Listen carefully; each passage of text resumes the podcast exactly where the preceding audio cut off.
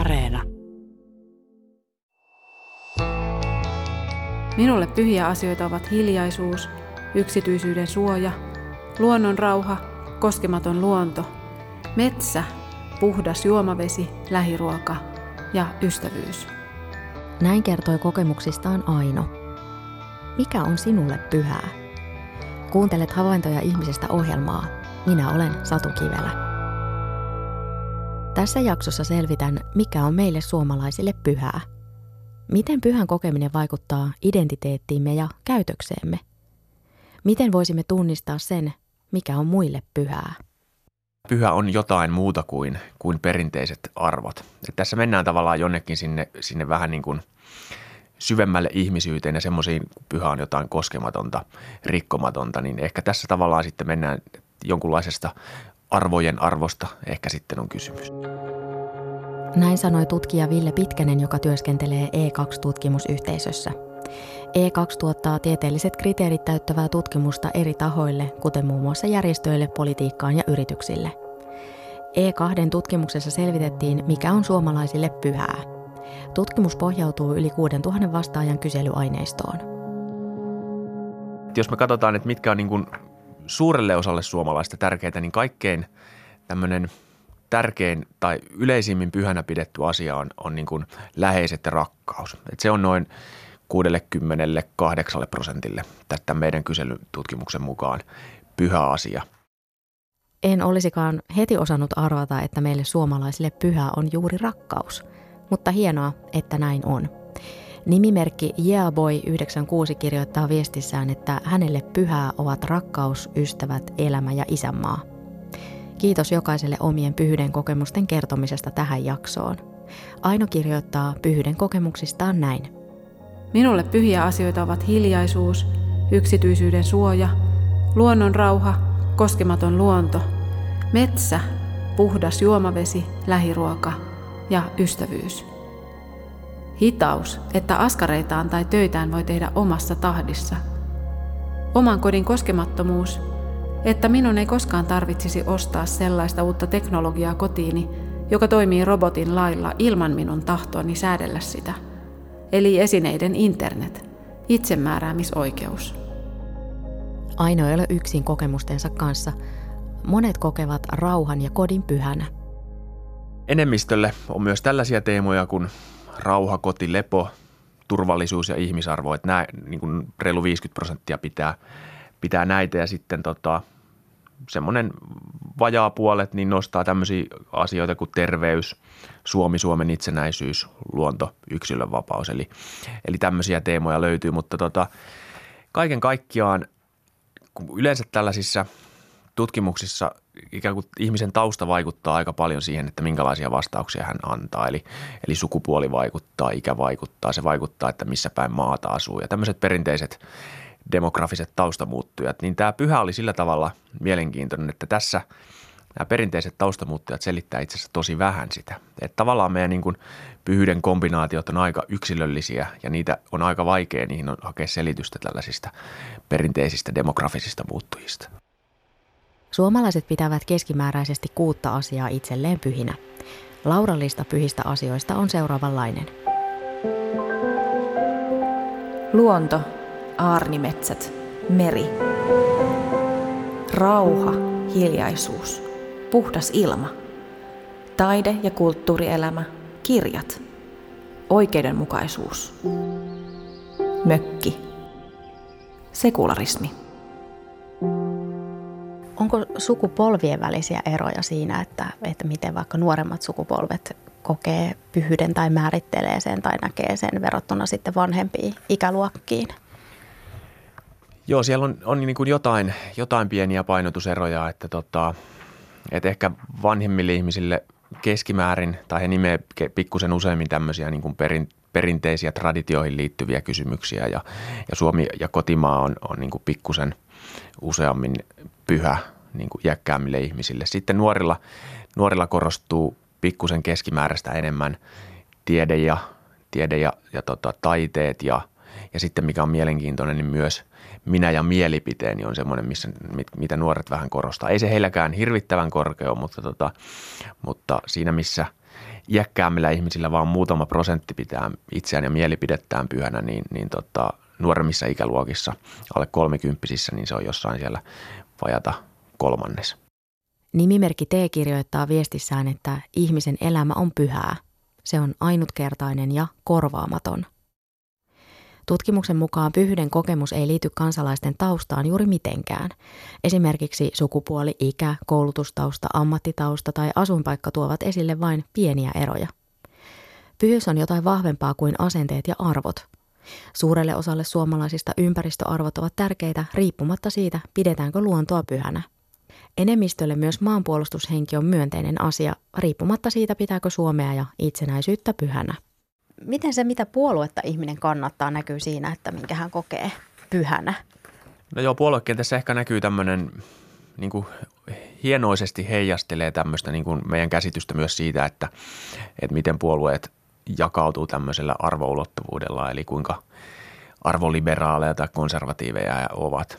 Tämä ei ole mitenkään yksi yhteen, mutta siellä esimerkiksi keskusta, kokoomus, perussuomalaiset, siniset, he painottaa niin kuin kotimaan, Suomen itsenäisyyden pyhyyttä hiukan keskimääräistä enemmän. Ja sitten vastaavasti vihreissä, vasemmistoliitossa tulee hyvin voimakkaasti ihmisarvo esille. Vihreillä myös luonto, ehkä niin kuin oletettavaa onkin, niin nousee tämmöisenä erillisenä pyhänä, ja sitten vasemmistoliitossa painotetaan tiedettä ja taidetta pikkusen enemmän tai pikkusen keskimääräistä enemmän. Että tämmöisiä niin kuin pieniä painotuseroja siellä on puoluetaustan mukaan, mutta ei kuitenkaan mitään ihan massiivisia. Itse koen pyhyyttä usein metsässä, jossa humisevan hiljaisuuden rikkoo hetkellisesti ainoastaan lintujen laulu. Auringonvalosiivi löytyy vanhojen mäntyjen lomasta. Tuuli heiluttaa naavaa, jota kasvaa puiden oksilla. Kun istuu mättäällä tai kannonnokassa, metsän hiljaisuus ja rauha asettuvat sisälleni. Pyhyyden kokemuksen sanoittaminen on aika vaikeaa. Sanat ovat itse voimakkaan ja voimauttavan kokemukseen verrattuna tyhjiä ja latteita. Minun kokemani pyhyys ei ole uskonnollisesti virittynyt, mutta jotain henkisyyttä siinä on. Se on yhteyttä vaikkapa siihen ympärillä olevaan metsään.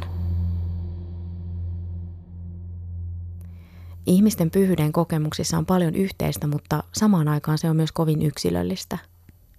Tiesitkö, että myös identiteettimme kytkeytyy pyhyyteen?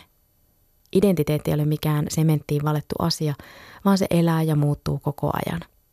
Ihmisellä on useita identiteettejä.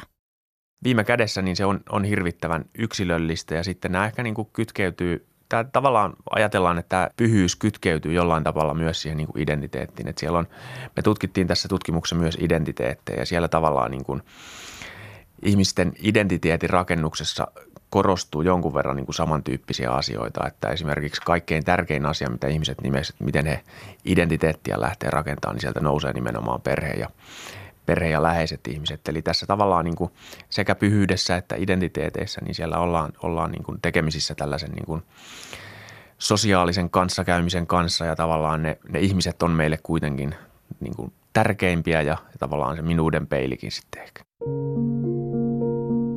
Hannele kirjoittaa, että hänen mielestään pyhyyden kokemus on syntymässä ja kuolemassa.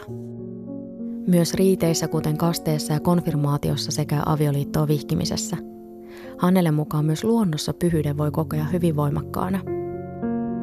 Kirkko, uskonto ja uskonnollisuus ovat pyhiä noin 1/6 suomalaisesta. Lähes 4 suomalaisista ei usko Jumalaan. Suomalaiset osallistuvat muiden pohjoismaalaisten ohella passiivisesti Jumalan palveluksiin.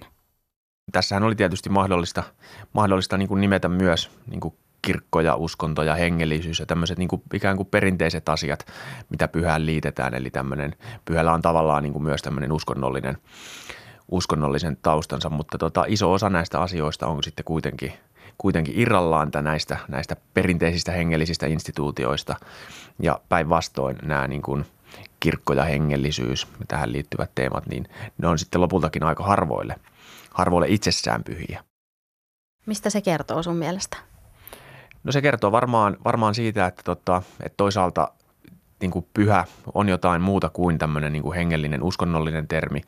Suomi on aika sekulaari yhteiskunta, eli tavallaan me ollaan maallistuneita. Ja sitten kun me ajatellaan pyhää niin, ja näitä kaikkein eniten pyhänä pidettyjä asioita, niin niissä ollaan tavallaan semmoisessa niin kuin jollain tapaa ihmisyyden ytimessä olevissa asioissa. Että siellä on juuri näitä niin kuin lähipiiriä, kotia, turvallisuutta, tämän tyyppisiä teemoja. Että ne on tavallaan sitä ehkä sitä jokaisen ihmisen ydintä ja just jotain koskematonta. Suomen kulttuurirahasto ja tutkijayhteisö E2 ovat tutkineet suomalaisten identiteettejä sekä arvoja ja asenteita. Tutkimusten mukaan suomalaisten identiteeteissä on paljon samankaltaisuutta. Suomalaiset kokevat eriarvoistumisen vahvaksi jakavaksi tekijäksi. Kansallishenki on tärkeää ja haavoittuvampien asemasta kannetaan yhteiskunnassa huolta. Tutkija Ville Pitkänen sanoo, että jokainen meistä katsoo maailmaa omista lähtökohdistaan. Pyhyys ja arvot linkittyvät myös yhteiskunnalliseen keskusteluun ja päätöksentekoon. Ja nyt kun me tavallaan käydään yhteiskunnallista keskustelua ja siellä tavallaan sivutaan näitä teemoja ja asioita, mitä ihmiset kokee pyhiksi, niin siellä voidaan tulla niin kuin tietämättämme sohaistua sellaisia asioita, mitkä niin kuin vasta keskustelija kokee pyhäksi. Ja tavallaan sieltä voi olla niin kuin vaikea ymmärtää toisen tunnereaktiota tai loukkaantumista, jos me tavallaan ei itse tunnisteta sitä pyhää eikä se ole meille pyhä asia. Ja tällaista niin kuin ristiriitaa tähän keskusteluun voi paljon liittyä ja ehkä se opetus voisikin olla se, että ainakin niin kuin jotenkin takaraivossa pitää mielessä sen, että se meidän oma lähtökohta ja tapa katsoa maailmaa ja mitkä on niitä niin kuin loukkaamattomia kysymyksiä, niin ne on meillä jokaisella niin kuin aika erilaisia ja täytyisi niin kuin muistaa se, että myös sillä kanssakeskustelijalla voi olla jotain herkkyystekijöitä, mitä me ei välttämättä ymmärretä. Tutkija Ville Pitkäsen mukaan meidän tulisi kyetä pysähtymään näiden asioiden äärelle ja tunnustaa toistemme erilaiset tavat katsoa maailmaa. Mitä tapahtuu, jos emme tähän kykene? Pitkäsen mukaan se voi lisätä yhteiskunnallista vastakkainasettelua ja henkisen etäisyyden syventymistä. Se on tietysti mikä tekee tästä hankalaa, että sitten nämä niin kuin pyhyyden asiat on tavallaan niin kuin se on siellä. Se on semmoista perustavanlaatuista kysymystä, mutta sitten ne tavallaan niin kuin arkipäiväisessä keskustelussa puhutaan yhteiskunnallisesta ratkaisusta ja politiikasta, niin sitten ne tavallaan niin kuin, ne jollain tapaa ristiää ja sitten kun puhutaan niin kuin käytännön politiikasta vaikkapa maahanmuuttoon tai ilmastonmuutokseen liittyen, niin sitten tavallaan siellä pohjalla on nämä perustavanlaatuiset näkemykset, jotka sitten ehkä pysyy semmoisessa niin kuin arkipäiväisessä niin kuin poliittisessa väännössä, pikkusen siellä pimennossa. Ajallamme tunnusomainen yksilöllisyys vaikuttaa myös pyhyyden kokemuksiin. Yksilöt nähdään yhä itsenäisimpinä, kun he etsivät omaa merkityksellisyyttään ja sitä, mikä on jokaiselle henkilökohtaisesti pyhää. Se, mitä koemme pyhäksi, voi olla hyvinkin jaettua ja yhteisöllistä. Arvot määritellään pysyviksi, tavoiteltaviksi päämääriksi, jotka ohjaavat yksilöiden tai ryhmien toimintaa. Arvot ilmaisevat sitä, mitä pidetään tavoittelemisen arvoisena. Miten arvot liittyvät siihen, mitä ihminen pitää pyhänä? Kysymykseen vastaa tutkija Ville Pitkänen. Se, että minkälaiset arvot ihmisillä ylipäätään on, niin sehän on itsessäänkin jo tosi monimutkainen juttu. Me tutkimuksessa ollaan ihmisten arvoja niin kuin kartoitettu hyvin monesta eri näkökulmasta. Että jos ajatellaan tämmöisiä kyselytutkimuksia, niin voidaan mitata tämmöisiä niin kuin perimmäisiä arvoja ja sitten voidaan pyytää ihmisiä arvioimaan, että miten he sijoittuu arvoliberaali, arvokonservatiivi ulottuvuudella. Sitten voidaan katsoa, että miten he suhtautuvat erilaisiin yhteiskunnallisiin kysymyksiin ja sitä kautta hakea niin kuin sitä arvopohjaa. Ja ehkä niin, että sitten tässä pyhyyskysymyksessä, niin joillain tämmöisillä arvomittareilla me saadaan jonkun verran eroja, mutta sitten toisilla mittareilla niitä ei sieltä oikeastaan eroakaan. Et tässä pyhyyskysymyksessä kaikkein eniten vaikuttaa se, että kuinka arvokonservatiivi tai kuinka arvoliberaali ihminen kokee olevansa. Et sieltä löytyy jonkun verran eroja sen suhteen, että mitä asioita ylipäätään pidetään pyhänä. Puolet suomalaista pitää ihmisarvoa pyhänä. Ihmiset, jotka valitsivat kyselytutkimuksessa vain yhden asian, valitsivat juuri ihmisarvon. Tutkimuksessa kysyttiin vastaajilta, että mitkä ryhmät ovat Suomessa liian heikossa tai liian hyvässä asemassa. Ihmisarvoa pyhänä pitävät ihmiset kokivat useammin, että turvapaikanhakijoiden asema tai seksuaalivähemmistöjen asema on heikko. Näin ajattelevia on enemmän arvoliberaaleissa sekä vihreiden ja vasemmistoliiton kannattajakunnassa. Tutkimuksen mukaan uskonnollisuus on jossain määrin yhteydessä siihen, kuinka arvokonservatiivisena tai arvoliberaalina suomalaiset pitävät itseään. Uskonnolliset ihmiset ovat hieman keskimääräistä arvokonservatiivisempia ja ei-uskonnolliset taas keskimääräistä arvoliberaalimpia. Arvoliberaalit painottaa tämän tyyppisiä asioita kuin ihmisarvo, yksilönvapaus, tiede, taide, tämän tyyppiset teemat. Et nämä on oikeastaan semmoisia, että kun katsotaan, että millä tavoin arvokonservatiivit ja liberaalit eroavat toisistaan, niin nämä on semmoisia, mitkä korostuu sitten arvoliberaaleilla. Sitten taas arvokonservatiiveilla ehkä korostuu semmoiset niin kuin tietyllä tavalla perinteisemmät asiat. Suomi, kotimaa, Suomen itsenäisyys on niin kuin koetaan pyhäksi. Sitten siellä tulee tämmöisiä niin kuin perinteisiä kirkko, uskonto, hengellisyys, sen tyyppisiä teemoja ja sitten ylipäätään traditiot, perinteet, rituaalit. Eli tämmöinen niin kuin tällä tavalla vähän niin kuin ihmiset painottaa, mutta sitten toisaalta ei nämä arvoliberaalit ja arvokonservatiivitkaan sinänsä ole mikään täysin yhtenäinen ryhmä, että sielläkin on sitten sisällä aika paljon varianssia. Mervi kirjoittaa pyhyyden kokemuksistaan. Kotirauha, kauneus, ilo, kaiken elävän pitäminen arvokkaana. Kultainen käsky, luonto, rakkaus. Hyvyys, kun ihminen ei halua vaikuttaa muihin ihmisiin saadakseen etua itselleen sillä tavoin, että saa ihmiset tekemään jollekin tahallista, systemaattista pahaa. Olemme kiusaaja kansaa. Mobbing ja leimaaminen on meillä suosittua. Pahuus on pyhyyden vastakohta. Sosiaalisessa mediassa keskustellaan usein myös arvoista ja pyhyydestä. Ei ehkä ihan juuri näillä sanoilla, mutta ne ovat keskustelussa läsnä. Sosiaalisen median keskustelua kun seuraa, niin siellä loukkaannutaan aika usein. Osa siellä voi olla niin kuin tarkoituksenmukaistakin loukkaantumista, mutta sitten siellä voi osittain olla aidosti kysymys siitä, että ihmiset ei tunnista näitä niin kuin toistensa pyhiä ja loukkaamattomia. Että näin se varmasti on. Oli yhteiskunnallisen keskustelun areena sitten mikä tahansa, pyhä on eräänlainen raja. Se määrittää asiat, joista ei haluta tai koetaan, että ei voida neuvotella. Esimerkiksi vaikkapa ihmisarvo voi olla jollekin pyhä asia. Siitä ei voi neuvotella. Pyhän raja ei ole vain uskonnollinen, vaan se on osa ihmismielen tyypillistä logiikkaa, jonka avulla asioita järjestellään. Poliittisia päätöksiä perustellaan usein järjellä. Kysymys kuuluukin, että millaisia arvoja järkiperusteluiden takana on.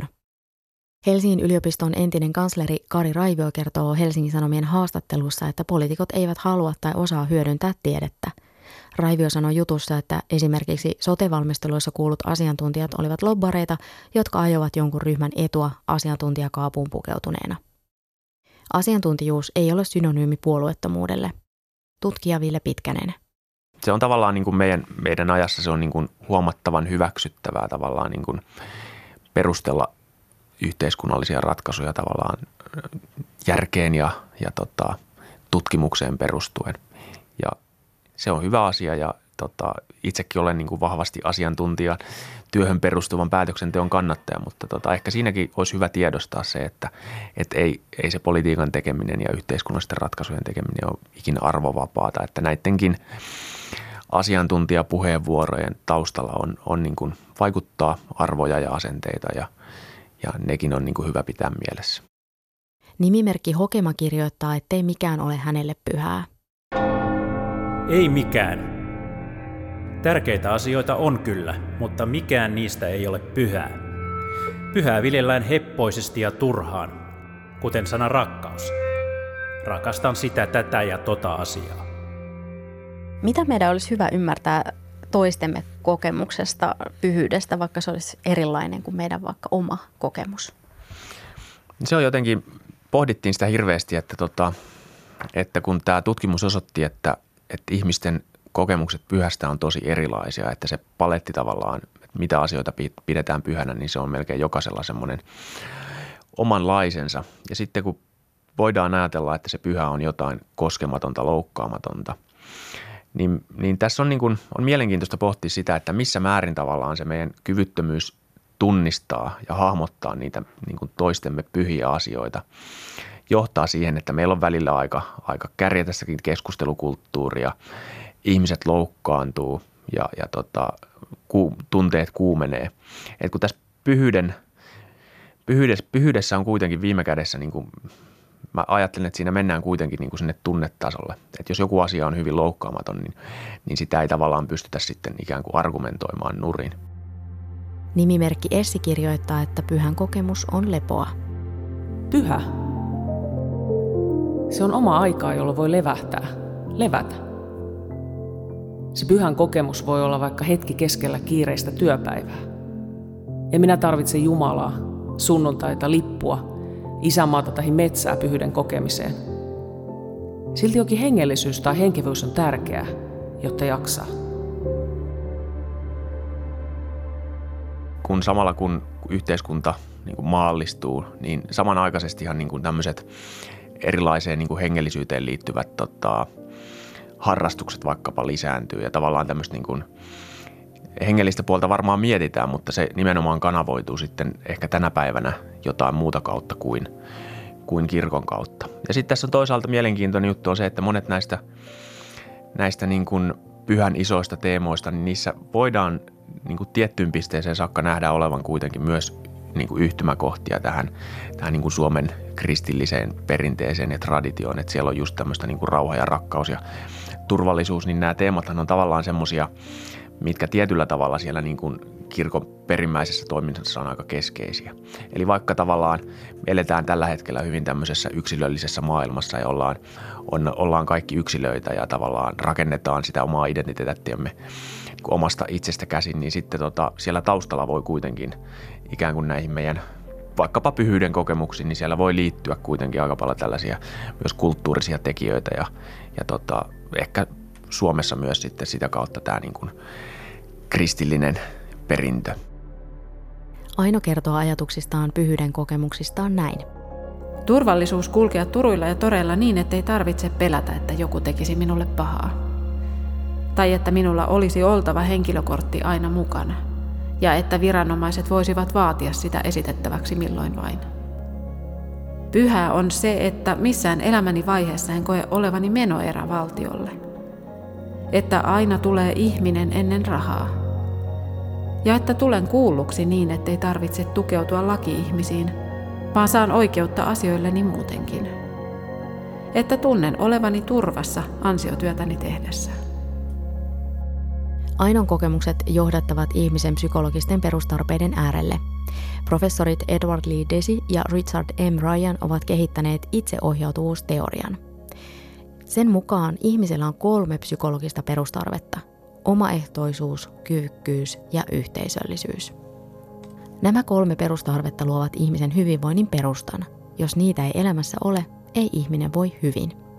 Frank Martela kirjoittaa blogissaan, kuinka ihminen itse ohjautuvasti hakee haasteita, joiden avulla elämä voi kokea merkitykselliseksi. Onko jokaiselle meistä jokin asia pyhä? No joo, meidän tässä tutkimuksessa sitä selvitettiin ja käytännössä niin, että suomalaisista ainoastaan 1% vastasi, että heille mikään ei ole pyhää. Eli käytännössä voidaan sanoa, että oikeastaan niin kuin kaikille meille jokin asia on pyhää. Että se sitten, mikä itse kullekin on pyhää, niin se vaihtelee kauheasti, mutta se pyhän kokemuksia melkeinpä voisi sanoa, että meillä kaikilla on. Nyt tulee kiinnostava asia. Tiesitkö, että suomalaisten arvojen ydin on pysynyt aika samanlaisena jo 1990-luvulta lähtien? Varmasti niin, että yhteiskunta ympärillä on muuttunut ja voidaan ajatella, että arvotkin on muuttuneet siltä osin, että jos nyt otetaan tämmöisiä aina ajankohtaisia esimerkkejä, niin vaikkapa suhtautuminen seksuaalivähemmistöihin ja tämän tyyppiset teemat, niin onhan tässä tapahtunut hirvittävästi niin kuin arvopohjaisia muutoksia viimeisten vuosikymmenten aikana.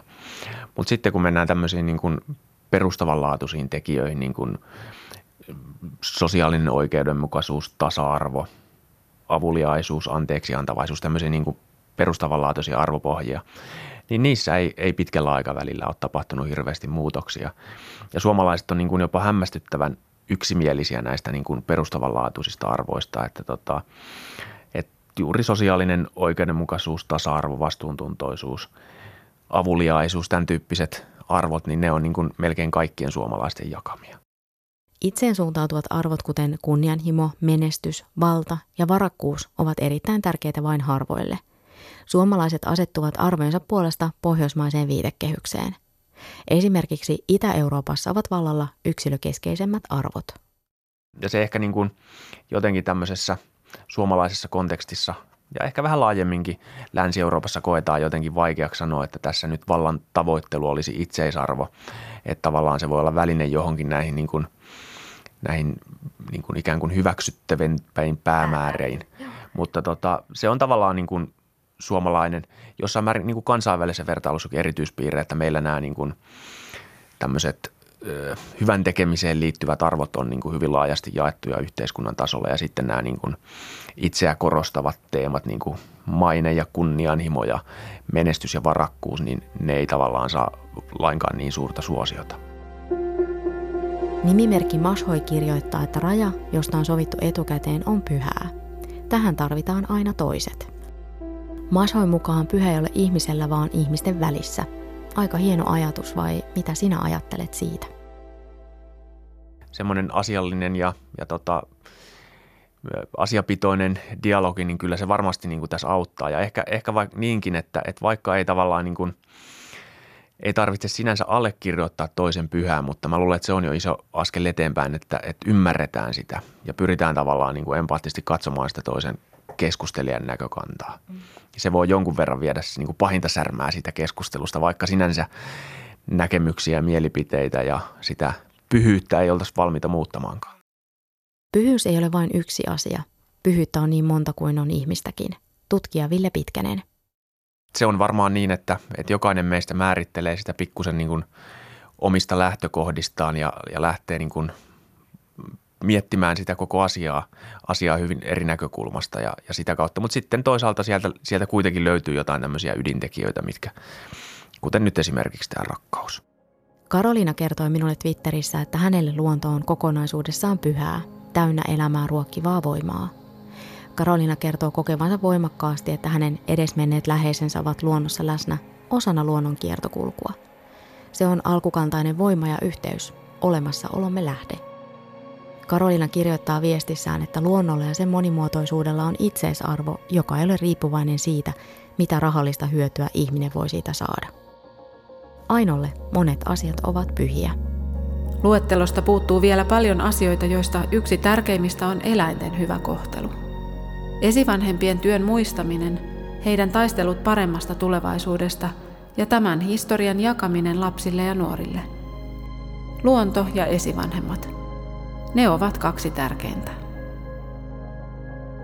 Nimimerkki Kaunis kirjoittaa viestissään, että kaikki hyvä ja kaunis on hänelle pyhää. Hyvyys pyhyydessä siis.